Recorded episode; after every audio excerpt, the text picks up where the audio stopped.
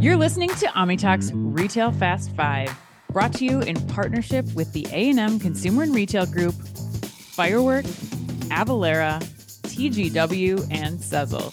Ranked in the top 10% of all podcasts globally, the Retail Fast Five is the podcast that we hope makes you feel a little smarter, but most importantly, a little happier each week, too. Especially this week if you're on the road. November 22nd, 2023 is the date today. I'm your host, Anne Mezzenga. And I'm Chris Walton. And we are here once again to discuss the most important headlines from the past week that highlight how the physical, digital, and human elements of retail are coming together to shape the future. Chris, it's like the biggest week, month, perhaps three months in retail. We've been celebrating Black Friday and Cyber Monday deals all month long. Um, I want to know are you going to go shopping? Like, what's your plan here? Yeah, I, I, hope to get into some stores, and I hope to. You know, okay. it's, it's a it's a fine. I'm out in California. Actually, it's a fine Wednesday morning. I got my big cup of coffee. It's like seven thirty right. in the morning when we're recording this for all you fans. So apologize if there's any lag to oh. my performance here. Get it? you're just California dreaming. So, be, given that you're going to be, you're like in one of the most beautiful places, in my opinion, on the planet. Um, yes. What What are you going? What movie are you going to stay in and watch this weekend? Oh, and that is such a good question. Gosh, that, that's so appropriate for me. You know, you know what's I know. you know. You know what I'm trying to watch, which I've never seen, which I bet you've actually seen this movie, The Devil's Advocate oh, Keanu God, Reeves. Have you've you never seen that? seen that? I've never seen that. I think I I'm don't.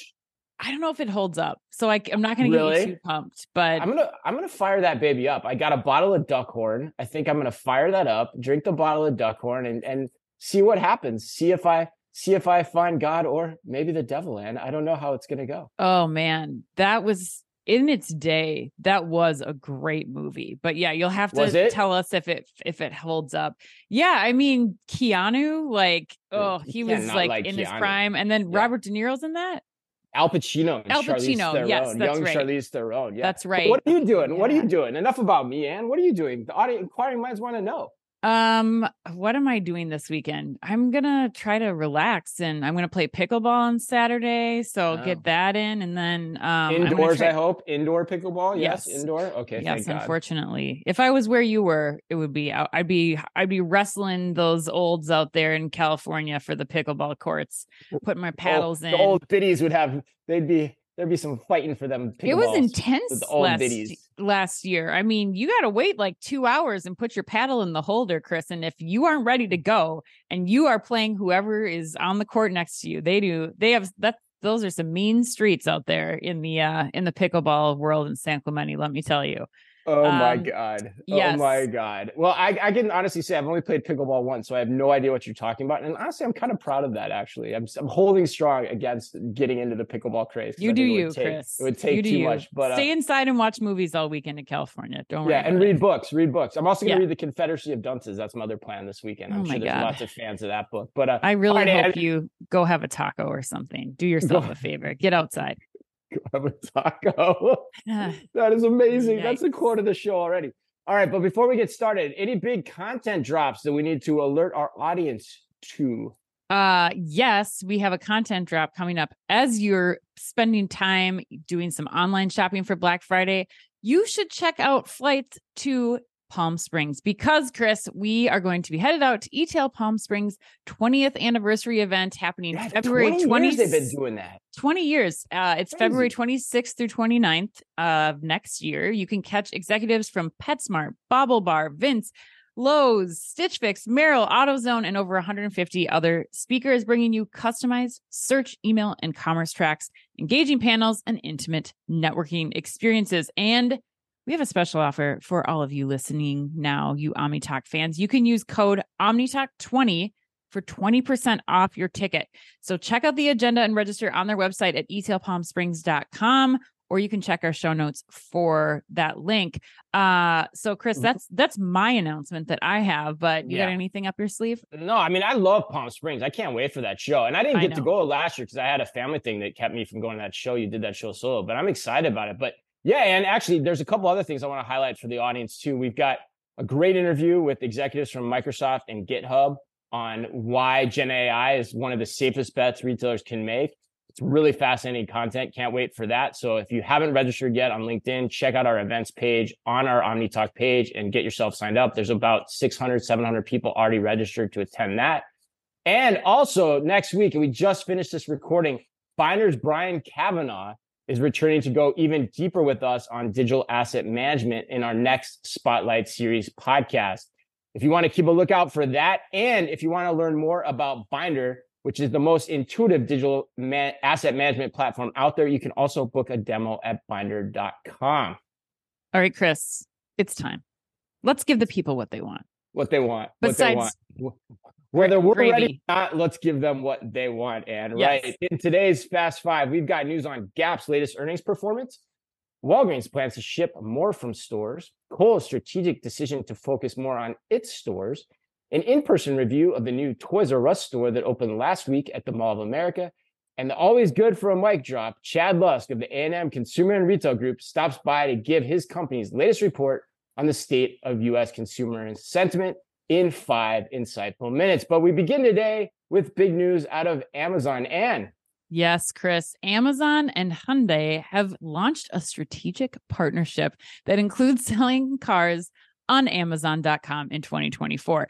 According to an Amazon press release, the newly announced partnership includes three key elements. First, beginning in 2024, auto dealers for the first time will be able to sell vehicles in Amazon's US store and Hyundai will be the first brand available for customers to purchase. Second, Hyundai has selected AWS as its preferred cloud provider.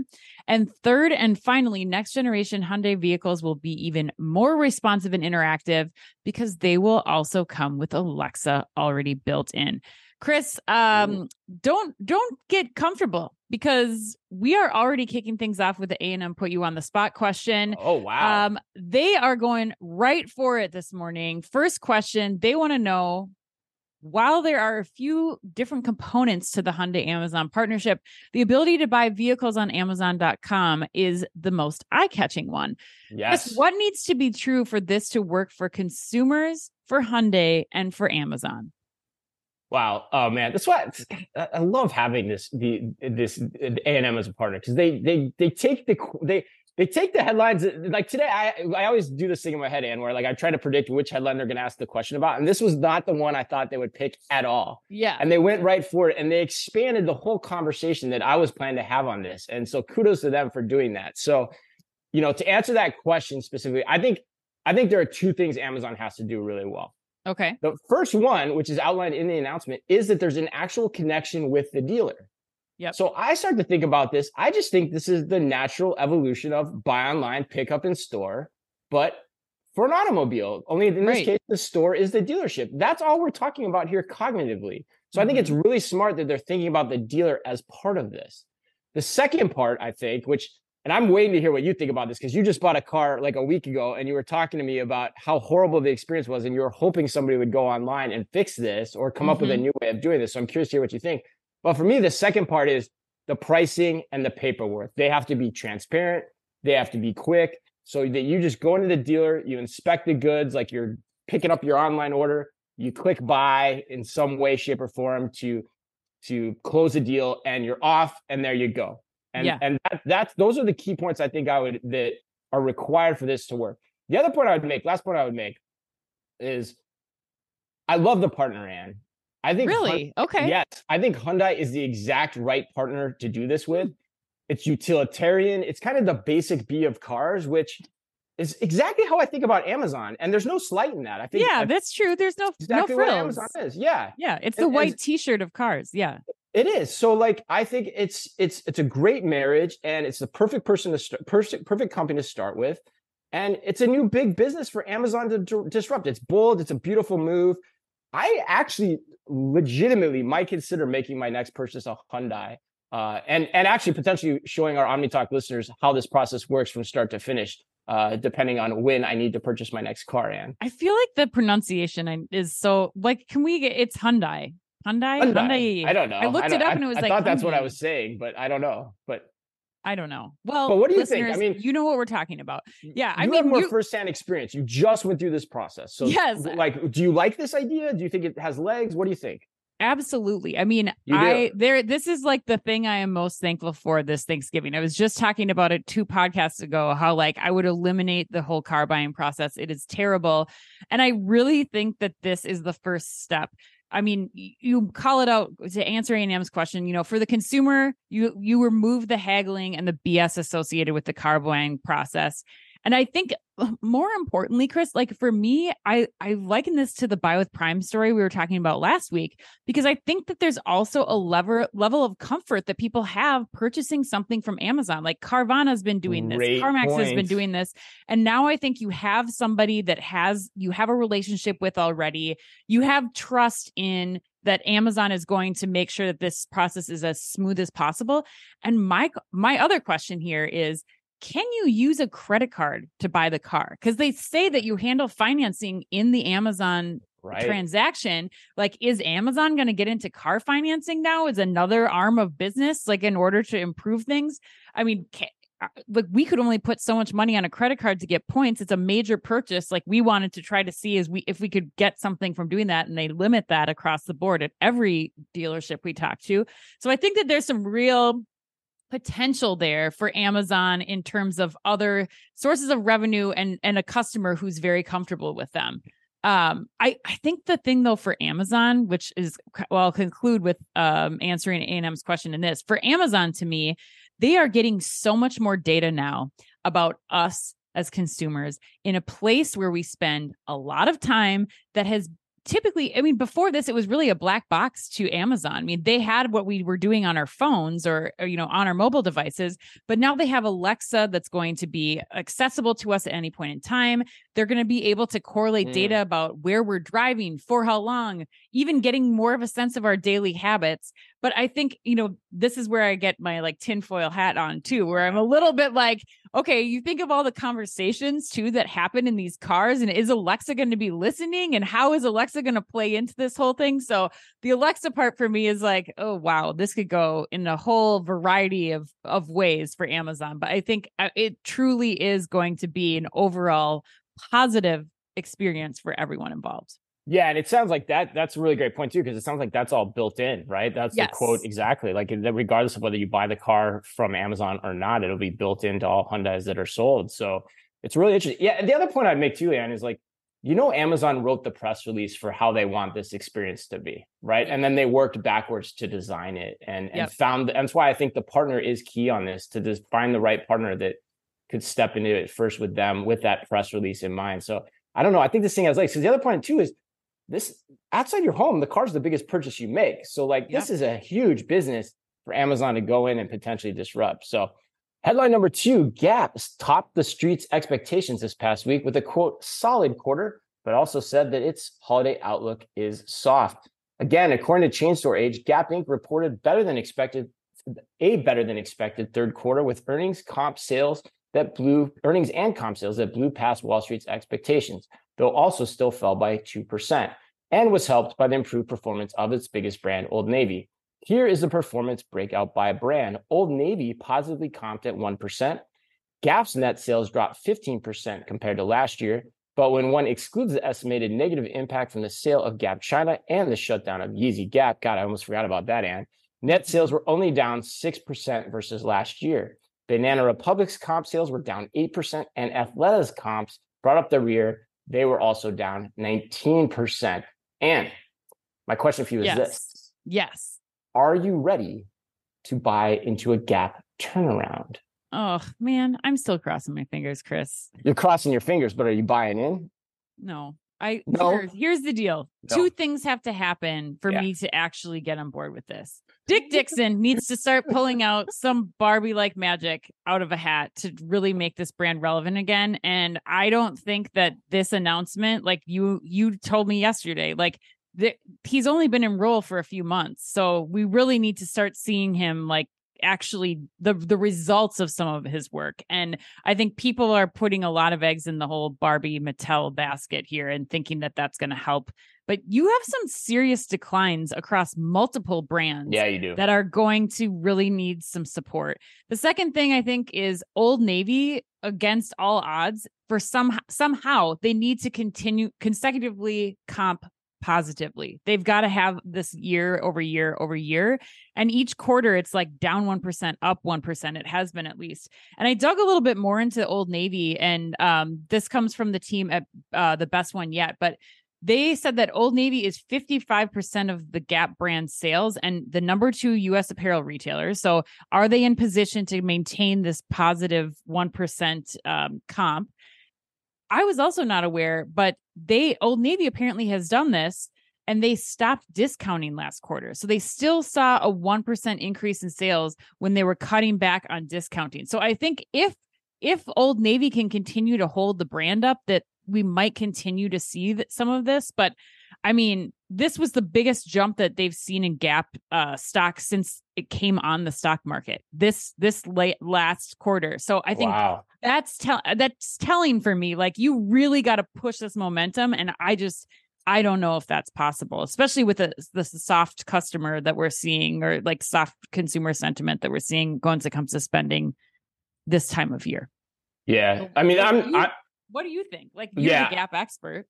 Well, I don't know about that. I mean, I worked there 20 years ago, but uh, I mean, I'm I to answer my question first. I, I'm not bought in on the turnaround at all, or that he's okay. even had an impact at this point, despite all the fun social media pictures that Richard Dickson has been putting out on social media, showing all the tours he's making of stores and distribution facilities. Like, you know, until I see a strategy, I'm not bought in. I don't know what it is, but um, and I mean, let's be honest. Anyone that understands retail understands that, especially in fashion, no CEO is going to have any material impact on the current state of the business until yeah. about nine months of being in role, because that's how yeah. long it takes the goods to land, right? Yeah, and so right. that's that's the first sign of of of the strategy working or not working.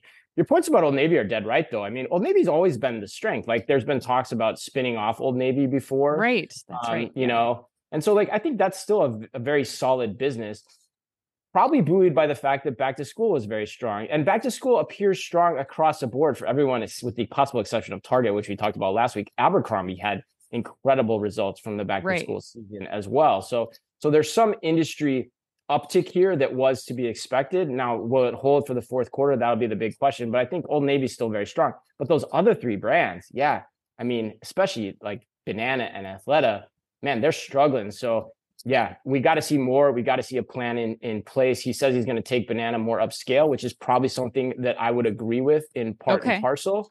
But how you actually execute that and can you deliver on the brand promises is the next step. I noticed actually, for example, in my Banana Republic store, they've gone back to the men's on one side of the store, uh, women's on the other versus sec- segregated uh, presentations of the product. So I thought that was interesting. Is that part mm. of hmm. their strategy going forward to make it look like the more traditional gap layout that was always in vogue. But that's new do for you, Banana, so we'll see. What do you think about Old Navy, Chris? Like, do you think that they have the like Old Navy has been a huge component of Gap's uh, or a huge part of why, why Gap stock is doing so well. But do you, like what has to be true for Old Navy to continue down a path to success to really buoy the rest of the brands until that comeback can happen? You know, I think Old Navy is pretty solidly positioned. I mean, you know, it, yeah. it, it, to your point, to your point in the numbers you claimed, I mean, it's really competing against the WalMarts, the Targets of the world in, mm-hmm. you know, the affordable clothing option, you know, from a specialty apparel retailer. The one, the one, the one entrant though that could pose a problem to them, in my opinion, is Primark because they're even more aggressively priced and they're continuing right. their U.S. expansion too. So while there's a solid business there, there still are potential threats to it. So I think, you know, as long as you've got good merchandise, great value, great pricing, you're hitting those key moments in the season in the right way, the business can still flourish. But you've got to come up with a defensible strategy and, of course, continue to make your experience as omni-channelly relevant as possible. Yeah, for sure. All right, Dick. Hopefully we're crossing our fingers for you. Turn turn the ship around. Yeah, nobody wants you to succeed more than us. That is yes. for sure. All right. Uh, headline number three Walgreens recently closed a warehouse in Edwardsville, Illinois, dedicated to filling e commerce orders for household items such as toothpaste and nail polish, signaling that it is going all in on the idea that its stores will do double duty as retail outlets and delivery hubs. According to the Wall Street Journal, the strategy, which doesn't include the company's pharmacy operations, is meant to make handling of online orders more efficient by having a single system for handling goods rather than managing separate distribution networks for e commerce and in store sales. Customers shopping on the retailer's website or app can still opt to have items shipped in two to four days via FedEx, but those orders will be sent out from one of the company's 16 distribution centers. For same day delivery, however, when items are back in stock nearby, Customers who have selected no rush shipping are asked if they'd like to get their items delivered earlier if possible. If they opt in, their orders are fulfilled by a local store's employees and delivered via DoorDash or Uber Eats. Customers are charged $5.99 for either shipping or same day delivery, a fee that is waived for orders of $35 or more. And of course, Chris, Walgreens shoppers also still have the option to place orders at Walgreens through the delivery apps run by DoorDash, Uber Eats, Instacart, and Target owned Shipt. Chris. Nice job, by the way. That was, that was a, a long, yeah, long, that was that was, that was the one for the record book, Anne. But you killed it. Nice job. Uh, okay, so what do you think of this idea? They're getting rid of e-commerce warehouses, not a, a common practice that we're hearing about from mm-hmm. other retailers. But are you are you in on this? Are you out on this? Like, where do you stand? Yeah, you know, when I first heard, when I first read, we were joking yesterday. When I first read this headline, I was like, "This is a freaking terrible idea. You're gonna force all your fulfillment in your stores." Mm-hmm. But then I read the details of the, in the story, and I actually kind of love this move. Anne. Yeah, yeah. Um, you do too, I can tell. But yeah, mm-hmm. I mean, I think the reason I love it, I think it's a great example. Number one of being able to flex your network to the true needs of your shopper. Yeah. You know, if people want to wait for it, then ship it from a central location, which has always been one of the value propositions of the micro fulfillment idea is that like you can't get same day delivery from a centralized operation no matter how automated it is because it's just too far away. It's too far in the outskirts of the region of where you're trying to serve.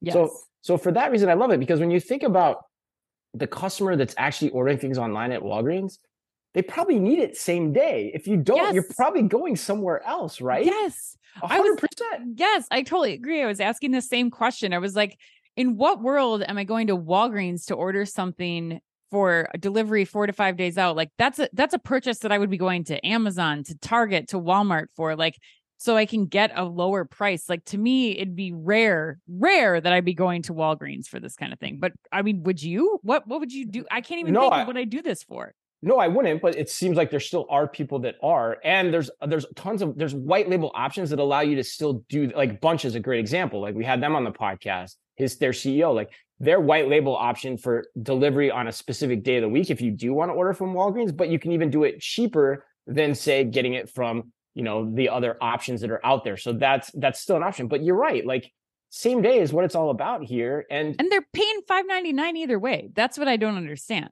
Right. And and yeah, and so like they're and they're gonna just smartly white label the options that they have from DoorDash and Uber Eats. Maybe the employees pick, but possibly the Uber drivers and the DoorDash drivers come in and do the picking. So, so I just think it's I think it's really smart because it's showing they're thinking about their customer and the need states that they are in. So kudos yeah. to Walgreens on this one. I think it's I think it's really smart. Now you got to handle the inventory inaccuracy and the operational impacts on the mm-hmm. store, but yeah.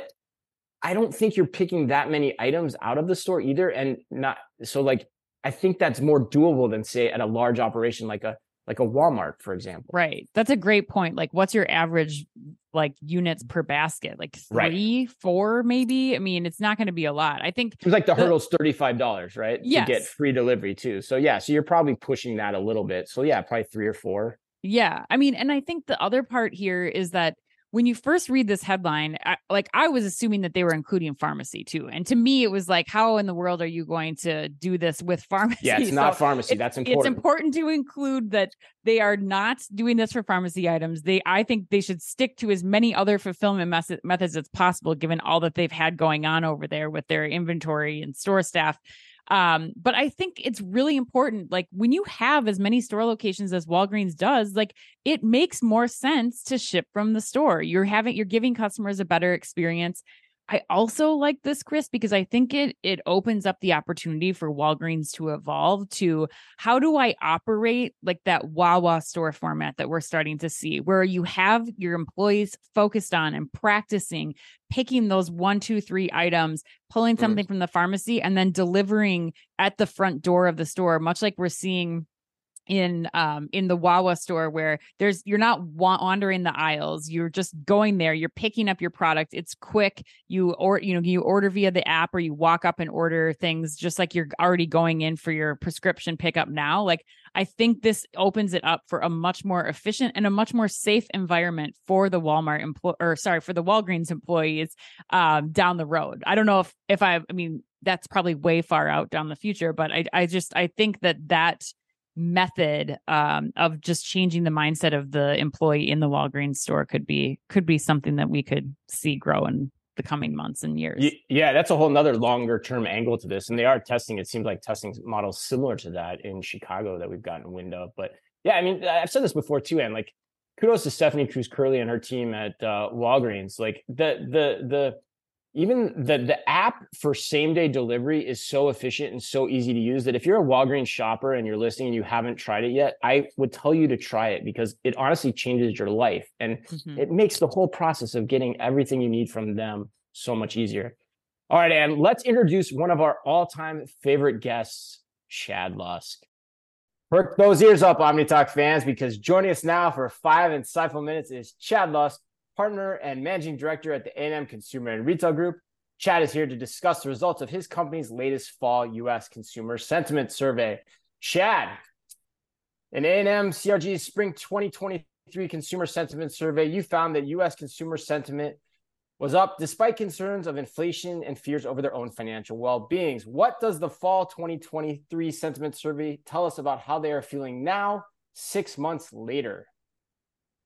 Uh, so we found that that optimism has indeed fallen with the season here. But what's what's really interesting is to track where consumers' headspaces have been, despite you know, by and large relatively consistent opinions on the economy at large. Um, over the past hmm. few semi-annual cycles of this survey, for instance, consumers' belief that we're in or about to hit a recession really haven't materially moved, but yet as you pointed out, there was a notable bump in the spring where we saw a degree of this inflation fatigue, uh, a need to spend on themselves despite economic concerns, as if kind of enough was enough and they needed to maintain a semblance of self through it. Um, you know, you saw that in categories like experiences and travel, given the summer season. Well, now in the right. fall here, we did see some snapback in consumers' cautiousness and their spending habits from the spring. Uh, but what's really notable is it hasn't fully reverted, as consumers are telling us they're still net more optimistic and planning to spend more than this time last year. So that'll have some really interesting nuances in terms of where they put their money for the holiday season. So, Chad, where are they going to be spending then for the holiday season and kind of as we head into 2024? So, uh, again, some some reversion from some of that sharp increases in experience-based spending, spending on indulgences, uh, those type of things saw the sharpest declines this fall, and, and consumers are back to prioritizing basic needs with, with discretionary spend down. Um, but within that, there's there's a notable increase in products and services, for instance, tied to positive well-being. So, for instance, wellness and, and fitness spend are up uh, about 400 basis points from from spring, and actually over 10% since last fall. So it kind of begs the question of whether spend is being diverted from these discretionary experiences to fitness as sort of a winter indulgence, or actually mm-hmm. if personal health and well being are starting to be treated as a basic need. Um, the other thing that popped for us are product categories that are more associated with holiday oriented spend. Um, that's correlated with uh, the year a year desire to spend more than fall 22. So, categories like electronics, fragrances, um, jewelry, and accessories, these are all up 11 to 13% or more from last fall.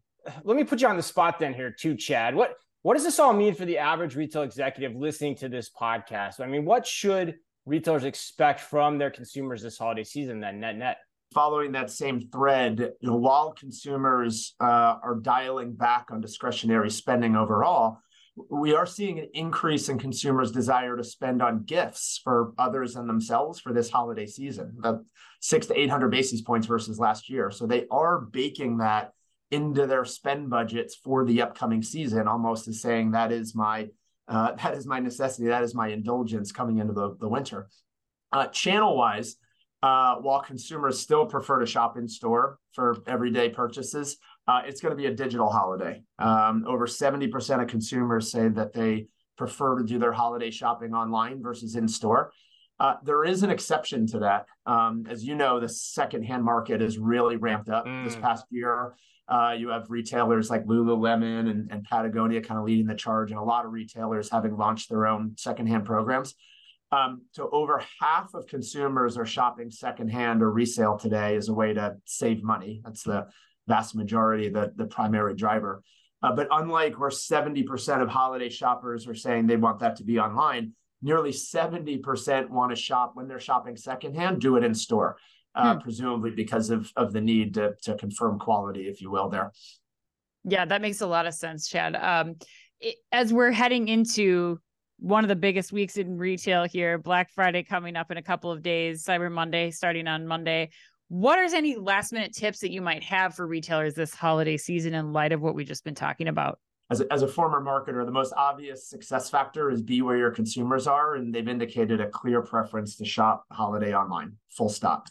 Uh, but I think the the big story for this holiday season is going to be around inventory management. Uh, there were a number of retailers uh, this past year. Target was one of the first kind of verbal leaders, for example, that took big inventory write offs from seasonal inventory. Um, and so while I expect some changes are already embedded in holiday planning this year, it does always come down to sort of managing traffic. And so, you know, we're on the cusp here of Black Friday. So once Black Friday and surrounding events, you know, really give us a strong indication of the strength of the season, um, retailers should be making sure that they remain flexible and be prepared to offer promotions, discounts, and these kind of non-essential gift giving categories to manage inventory positions. Thanks, that was Chad. really great, Chad. Thanks so much. Headline number four: There's more tough times at Kohl's, and that's oh, that's that's kind of an interesting one to say. Very alliterative. Uh, according to Retail Dive, Kohl's Q3 net sales fell 5.2 percent year over year to 3.8 billion dollars, with comps down five and a half percent. In addition, CEO David Alves also left the company after only one year, as CEO Tom Kingsbury said he eliminated the role so that stores and supply chain teams could report directly to him. Ouch. Okay. Yeah. That's one That's, method. Yeah. On the bright side, while overall comps were down more than 5% in Q3, store comps in the period fell just 1% and were up slightly year to date. Instead, CEO Kingsbury pointed to the retailer's digital efforts undermining its overall performance. And it's been a while since we've discussed Kohl's on this program. So my question for you is, did this headline make you miss them? I mean, a little bit. Yeah, me too. me too. We haven't covered them in a while, but honestly, Chris, what is the plan here?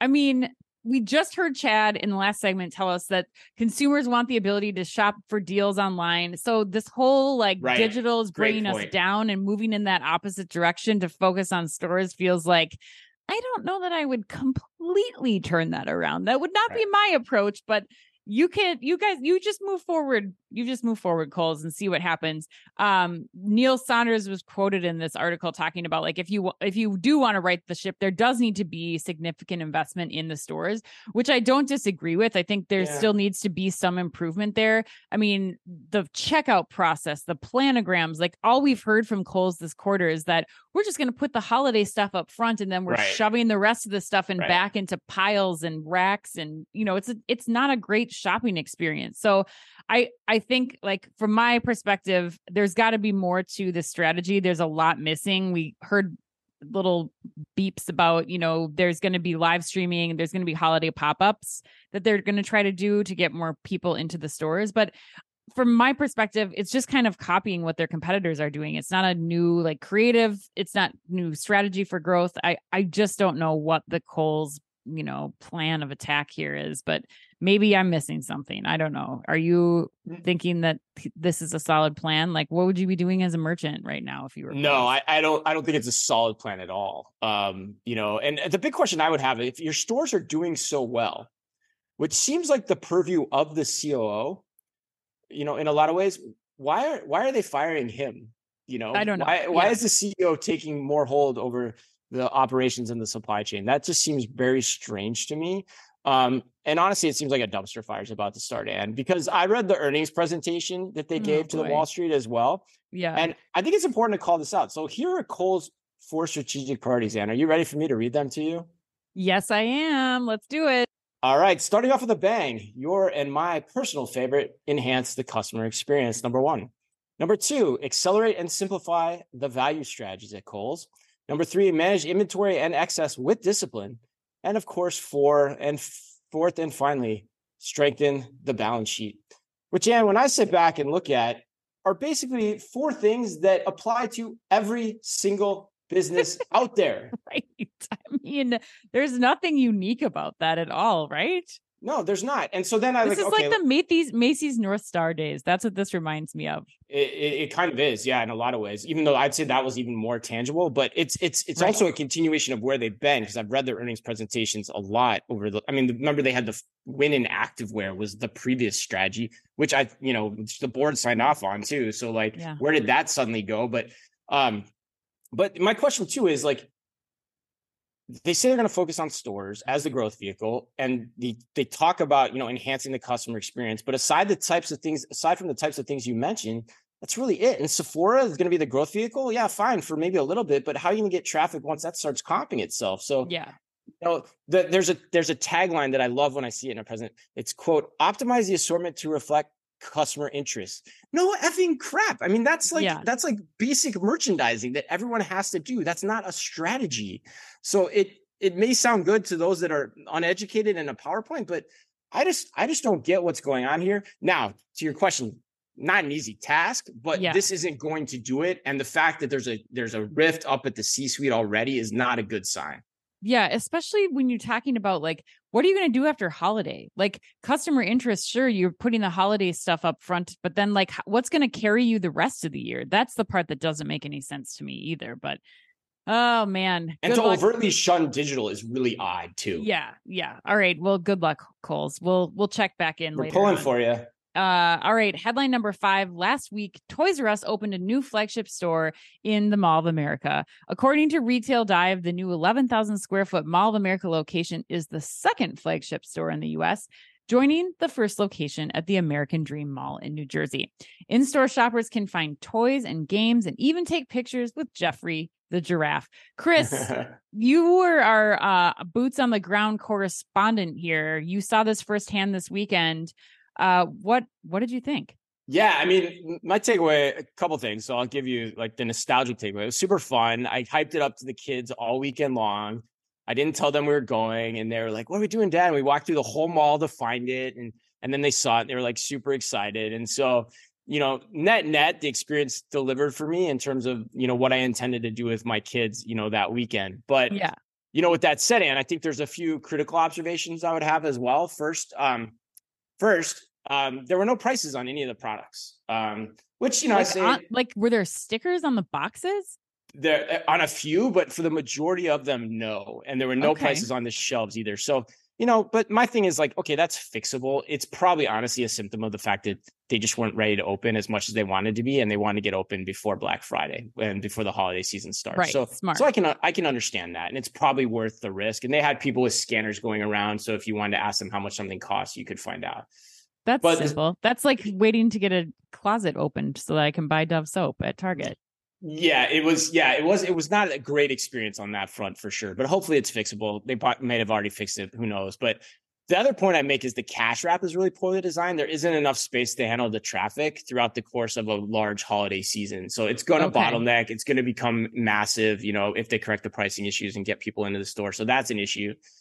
But the third point, which is something you brought up to me in conversations about this, is I was more excited about it than my kids, honestly. Yeah. Um, I mean, that was my first question for you. It's like, yeah, what did like? Yes, for you and I, it's nostalgic, but like, do the kids care? Are they were they excited to be there once they like got in and saw the toys? Like, what was it like? What did they well, say? The, the interesting about that point is like the kids. Once you take them into a toy store, the kids will be interested in something, right? right? For it's sure, like, for it's sure. like crack.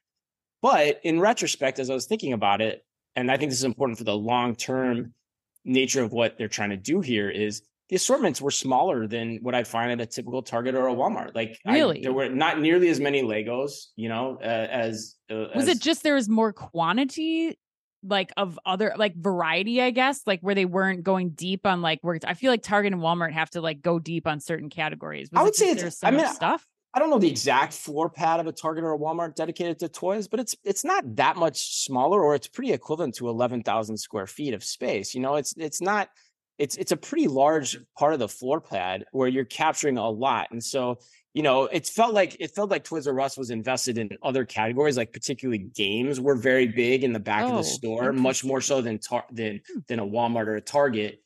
But you compare that to like Legos, which are the key traffic driver for our family, much right. much smaller assortment. So so I don't know. That's where I wonder, like how how strong are the legs atop which this concept stands that it tries to roll out? I think in a market like the Mall of America, with that type of traffic, tourist makes sense. Those big yeah. high tr- places that already get the traffic, it makes sense. But as it tries to extend out regionally, I still have a lot of concerns about that because yeah. you're missing the superstore effect of what made Toys R Us what it was. And that model may be gone forever. Who knows? But it seems like it's working for Dick's. Dick's just had a great um, earnings report too. So, I, so I don't know, but I'm the way it's currently constituted and the size it is. I have concerns as it rolls out further. Okay, yeah, that was going to be my next question for you. Was like, okay, MOA, American Dream, the first two openings, it's they're tourist destinations. You have people in that gifting mindset, like you were, like we're going to make a day of it. We're going to go to the Mall of America and like be there. And I'm I'm planning on probably leaving with something with my oh, kids. Oh yeah, but what happens when that format goes to like the B2C malls or B or C malls or like, you know, in the Macy's concept that they we've been seeing for the last year? I'm curious if that will have any legs. And then the last point is they're going into food too. Like I I imagine that was not open yet at the Mall of America. It sounds like, but apparently they're doing like the Geoffrey Cafe and stuff, which I also question. Like, again, nostalgic for you and I, but like, are your kids going to want to stay in the toy store and like have a malt or something or whatever it might be? Like, I, I just don't know that that's the right venue for this or another complication to add to the process. But I don't know. I guess M&M World and all those places do it too, but yeah, but it's a tough, com- tough competitive ground inside of a mall. But hey, maybe that's actually an interesting point for like if you try to go strip mall with this instead of like traditional yeah, malls true. too. Like you know, that's like true. could you shrink this format down? But I don't know if the economics work on that either because it's a it's a tough. Toys is a tough business because everyone sells what you sell.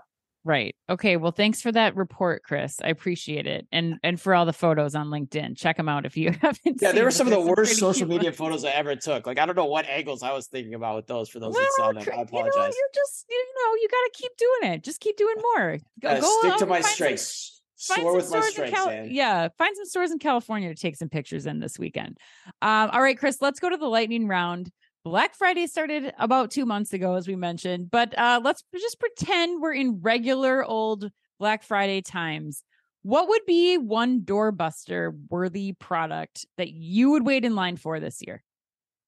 Oh man, um, you know, if there was a deal on uh, on on was it Casa Azul tequila? Is that what it is? Clase, oh, Azul. Casa Azul. Clase, yes. God, I can't even say it right. Yes, I don't know why I brain farted on that. Casa Azul tequila. Yeah, I would be all over that. Like, give me a oh fifty percent discount on that, and uh, man, there'd be a run in like store if we you could do that. We nah. got to start looking for that. No, you don't think so? Maybe a Costco. That'd be a great Costco deal if they could ever get their hands okay, on that. Man. Okay. God, run on oh, that. Oh, Chris, you find that you you buy two bottles. One. Yeah, you'll you'll love that, huh? Yeah. All yes. right. Actually, owe you one for your birthday too, because that's kind of my signature gift I give you every year. But I have I've not given you that gift yet, so I need to go out and do that. So I'm on record as saying I will procure one of those bottles for you. All right. A woman posted a now viral TikTok video showing that her Stanley water bottle had survived a car fire with the ice still unmelted, which is quite frankly unbelievable. And do you own a Stanley water bottle? And if not, why not? No, I don't. And I realized I was I had a meeting last week with some people from uh Dick's Sporting Goods, Lululemon, the Home Depot, and IKEA. And of the all of those people, I was the only one who did not own a Stanley water bottle. So I realized I got to get my, myself in gear. I just I'm not a fan of metal drinking vessels. So I think that that's the problem. I need like ceramic or glass all the way. Paper, I don't know, but something about metal. It's like probably I don't know. I'm I'm going down a rabbit hole. I agree, but second quote of the show: I'm not into metal drinking ware or whatever you said. Drinking vessels, yes. Drinking vessels, yes. Vessels is even more important. Um, uh, all right, Chris. Uh, Thanksgiving is upon us once again. What is your favorite movie scene that takes place at a dinner table? And extra points if it's at a Thanksgiving dinner table. Oh man, that question is is really hard. Um, you know, it's funny. I was listening to the Rewatchables, the Bill Simmons podcast that he does on old movies yesterday, and I picked yeah. Planes, Trains, and Automobiles specifically because it's Thanksgiving. And they're having a discussion on whether that is the best Thanksgiving movie. And honestly, they couldn't come up with another one. And I don't think I can either. I'm guessing you might be able to since you asked this question. But, you know, so for me, I can't, and they don't even have a dinner in that movie that I recall. So um, you know, the most memorable dinner scene for me is probably the end of Godfather 2 when they all sit down at the table. Okay. And they bring back everybody from the first episode. That's probably the most memorable dinner scene that I can remember. But I don't, can you think of one? Oh no. I this like the only dinner scene that I could imagine, like I start I thought of Beetlejuice, but that was not mm, uh that's, that's not too. That's not related to Thanksgiving, unfortunately. So I would not get the extra points on that one. Right. Yeah. So there's probably some like Vince Vaughn movie or something where somebody has like a Thanksgiving dinner or something with like Jennifer Aniston. I feel like that might have happened, but who knows? All right, let's close this out. I recently learned that camel milk is becoming an increasingly popular ingredient amid growing demand for food products that claim to offer health benefits. So my question to you to close out the show, Anne, is who is your all-time favorite camel, living or fictional? Uh well, first of all, I think we need to have a sidebar on why can't why you're having conversations with camel milk. But we can we can discuss that after the podcast. Um actually the first thing I thought of uh that came to mind was this Shel Silverstein. Did you ever read like Where the Sidewalk Ends? Do you remember course, this collection of, of, poems? Yeah. Okay, there was a poem that I used to love in there that my parents used to read to me all the time, um, called The Unicorn. And they have this, it was like there's the like humpy bumpy camels and the chimpanzees oh and the God. cats and rats and elephants and something something something. Do you know that one? I do not, but it is so great oh, hearing you try to re- oh, it was so it good. But yeah, like the humpy bumpy camels was my favorite part of that. So wow. um I wow. don't know. It's and like people are expecting me to say Joe Camel probably or something. Well, actually, I thought the reality. I thought you were going to say JP Camel, the friend of our show, because he's spelled oh. differently with the oh. K, but shout out to him because that's what I that's oh. why that's why I specifically put it in because I want to give him a shout out too because he's a huge fan of our show and uh, yeah, thank you for all, all right. his support. So, all right, happy birthday today to Jamie Lee Curtis, ScarJo, and the man worthy of the second Sopranos reference in the last few weeks on the Fast Five, the great Steven Van Zandt, aka aka Silvio Dante. And remember, if you can only read or listen to one retail podcast in the business, make it OmniTalk, the only retail media outlet run by two former executives from a current top 10 U.S. retailer. Our Fast Five podcast is the quickest, fastest rundown of all the week's top news, and our twice weekly newsletter tells you the top five things you need to know each day and also features special content exclusive to us. And we do it all just for you, and we try really hard to make it all fit within the preview pane of your inbox. Thanks as always for listening in. Please remember to like and leave us a review wherever you happen to listen to your podcast or on YouTube. You can follow us today by simply going to youtube.com slash omnitalk retail. And if you know where the sidewalk ends, please do let Anne and me know. So until next week, on behalf of all of us at OmniTalk Retail, as always, be careful out there. The OmniTalk Fast Five is brought to you in association with the A&M Consumer and Retail Group. The A&M Consumer and Retail Group is a management consulting firm that tackles the most complex challenges and advances its clients, people, and communities toward their maximum potential. CRG brings the experience, tools, and operator like pragmatism to help retailers and consumer products companies be on the right side of disruption. And Firework.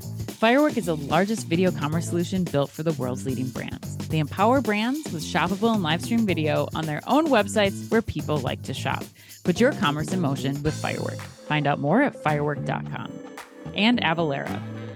Avalara makes tax compliance faster, easier, more accurate, and more reliable for 30,000 plus businesses and government customers in over 90 countries. Avalara leverages 1,200 plus signed partner integrations to power tax calculations, document management, tax return filing, and tax content access. Visit avalara.com to improve your compliance journey. And TGW. Revolutionize your grocery supply chain with TGW. Their experts tailor automation solutions to your needs, ensuring you have the edge. Work with TGW before your competition does. Discover more at tgw-group.com. And finally, Sezzle. Sezzle is an innovative buy now, pay later solution that allows shoppers to split purchases into four interest free payments over six weeks. To learn more, visit Sezzle.com.